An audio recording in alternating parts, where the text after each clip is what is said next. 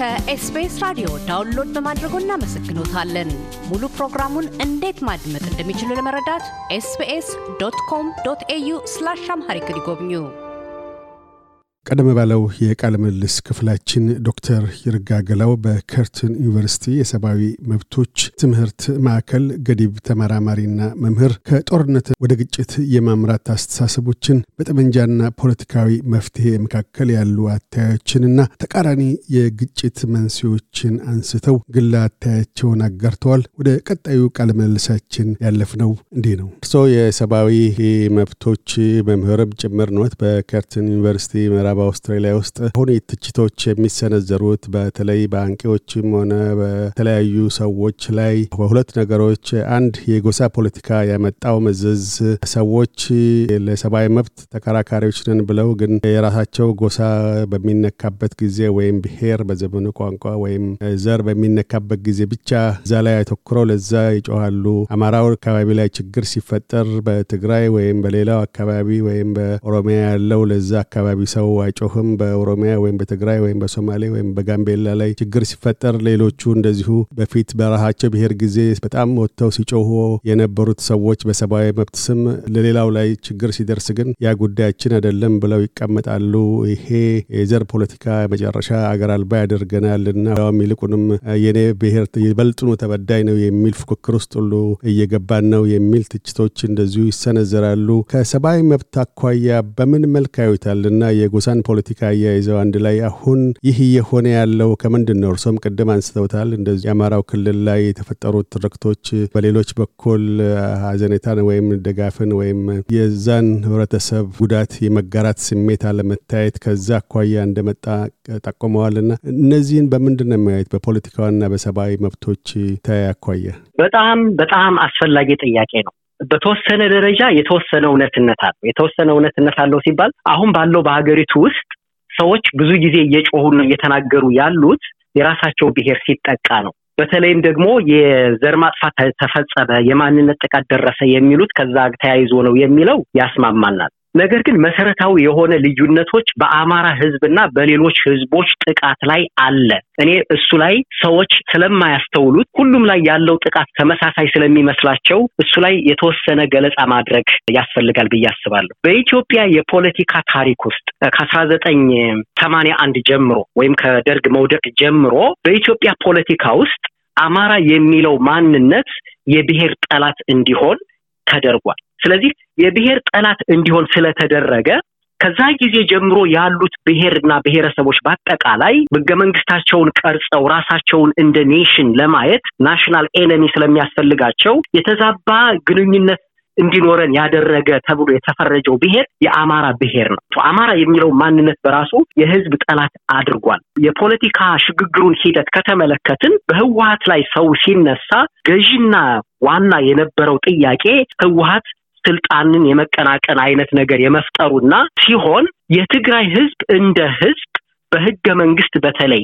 ተቀርጾ እንደ ጠላት የተፈረጀበት ጊዜ አልነበረም። እኔን አሁን ለምሳሌ ከወሰድክ ጦርነቱ እንደተነሳ ባለኝ የ social media በዚህ ጦርነት ላይ የኢትዮጵያ ሰራዊቶች ተገለዋል የሚለውን ሪፖርት ስንሰማ የኢትዮጵያ ሰራዊቶች በመገደላቸው ፍትህ ሊያገኙ ይገባል። ነገር ግን የህወሀት ወታደሮች የተደበቁት ከትግራይ ህዝብ መካከል ስለሆነ ችግሩ በሰላም ነው መፈታት ያለበት ብዬ ድምፄን አሰምቻለሁ። ከዚያም በኋላ በልዩ ልዩ ሚዲያዎች ውስጥ ቀርቤ የትግራይ ጥያቄ እዛ የተፈጠረው የጦርነት በሰላም ማለቅ አለበት። ሶስተኛ ጎራ ያስፈልገናል። አንዱ ጎራ ተቃዋሚዎቹ እየተጣሉ ያሉት የቲፒኤልኤፍ እና የመንግስት ሁለቱ ጎራዎች ሲሆኑ፣ ሶስተኛው ደግሞ አስታራቂ ጎራ ነው። የአስታራቂ ጎራ ደግሞ በአገር በቀል ባህላችንና አስተሳሰባችን መሰረት የተበደሉ ሰዎችን ህይወት መሰረት አድርጎ የሚያስታርቅ ጎራ ያስፈልገናል ብዬ አቀርብ ነበር። ግጥም በመጽሐፍ ሰዎችን እየደወልን በማጽናናት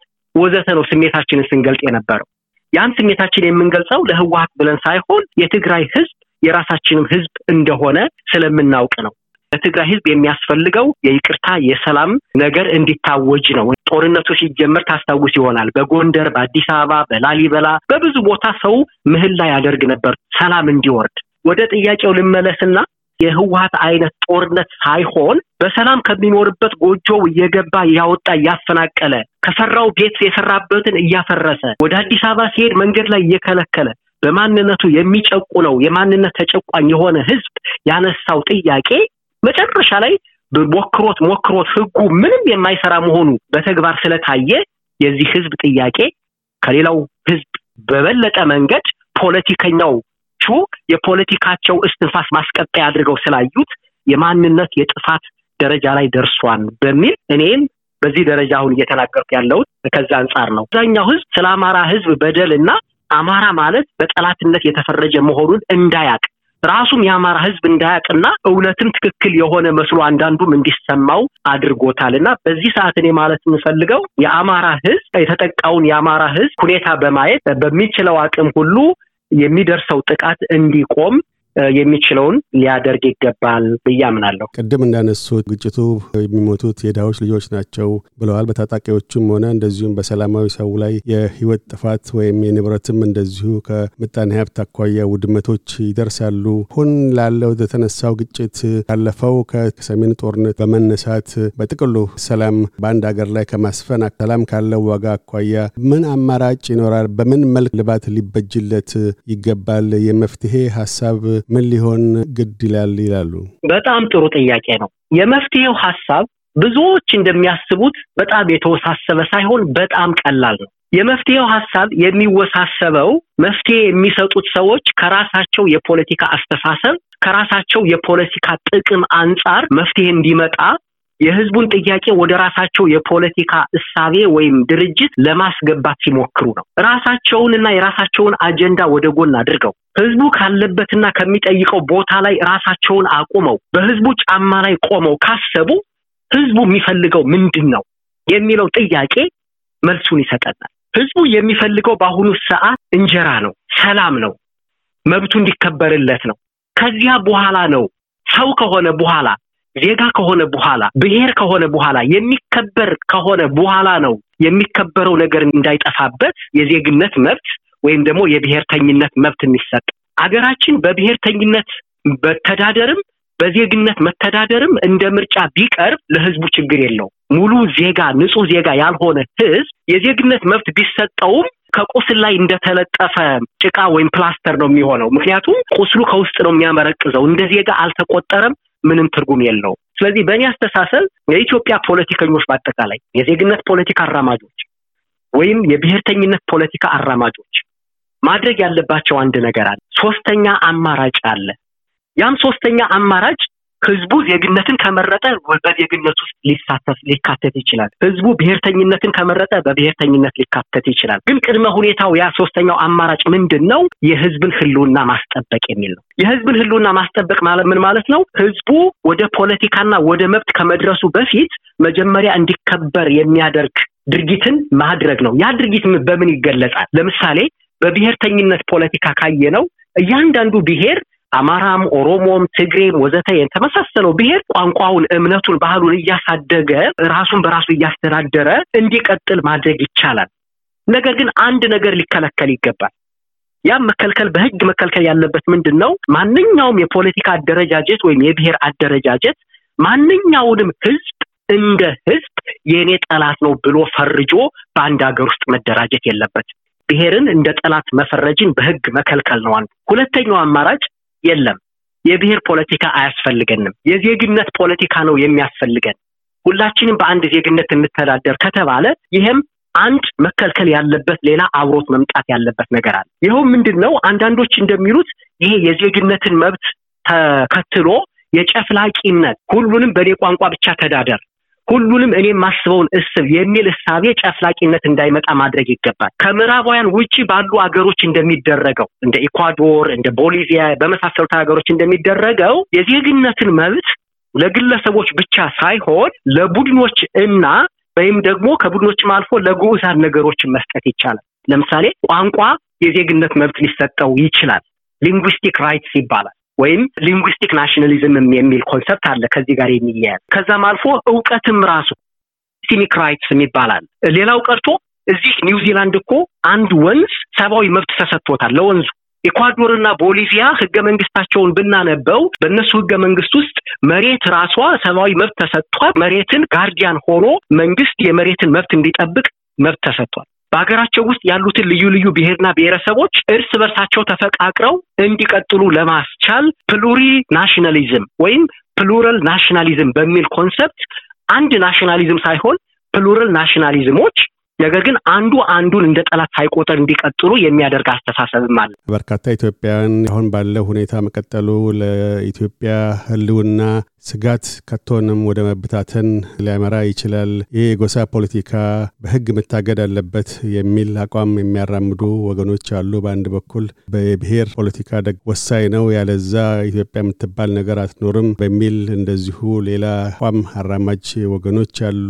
በዜግነት ፖለቲካ ላይ ይሄ ነው መፍትሄው የሚሆነው ሁሉንም አቀፍ የሆነ የሁላችንም መብት እኩል ከሆነ ኢትዮጵያዊነትን ማዕከል ያደረገ ከሆነ ያ ነው ለኢትዮጵያ መድህን ብለው የሚያስቡ እና የሚከራከሩ ወገኖች አሉ።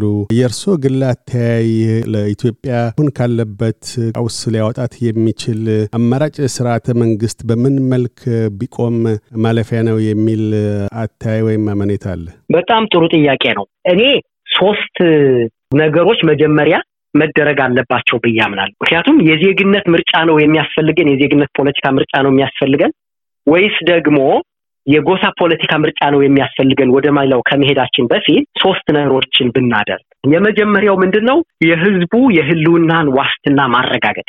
ማንኛውም መንግስት በየትኛውም አይነት የፖለቲካ አስተሳሰብ ቢመራ ሁል ጊዜ የሚያደርጋቸው የማይቀሩ ነገሮች አሉ፣ ኢትዮጵያ ውስጥ እያልተደረጉ ያልሆኑ። እነዛም ምንድን ነው? የህዝብን የህልውና መሰረት ማጽናትና ማረጋገጥ። ለምሳሌ ፍትህ ያላገኙ ሰዎች፣ አላግባብ ተፈናቅለው ሜዳ ላይ የወደቁ ሰዎች የትኛውም አይነት ፖለቲካ ብንሰራላቸው ለነዛ ሰዎች ምን ይጠቅማቸዋል? ምክንያቱም የሚከበርላቸው የሚጠበቅላቸው ቤት የላቸው፣ የሚጠበቅላቸው እርሻ የላቸው፣ የሚንቀሳቀሱበት ገንዘብ፣ የሚበሉት እንጀራ የላቸው። መብት የሚባለው ነገር ለእነሱ ቢታወጅም አይሰራም። ስለዚህ መጀመሪያ የህልውና አደጋ ላይ የወደቁትን ህዝቦች መሰረታዊ የሆነ የኑሮ ደረጃቸውን መቀየር ማለት ደግሞ ፍትህን ማረጋገጥ የተገደሉ ሰዎች፣ የተፈናቀሉ ሰዎች እንዲመለሱ፣ የተገደሉ ሰዎች ፍትህ እንዲሰጣቸው፣ መንቀሳቀስ ያልቻሉ ሰዎች እንዲንቀሳቀሱ፣ እነዚህን ነገሮች ለማድረግ በሚያስችል ደረጃ ፍትህን መሰረት ያደረገ በተለይም በማንነት የተፈረጁ ሰዎች የማንነት ፍረጃን በህግ መከልከል፣ የማንነት ፖለቲካን የጎሳ ፖለቲካን የምንለውን ያለ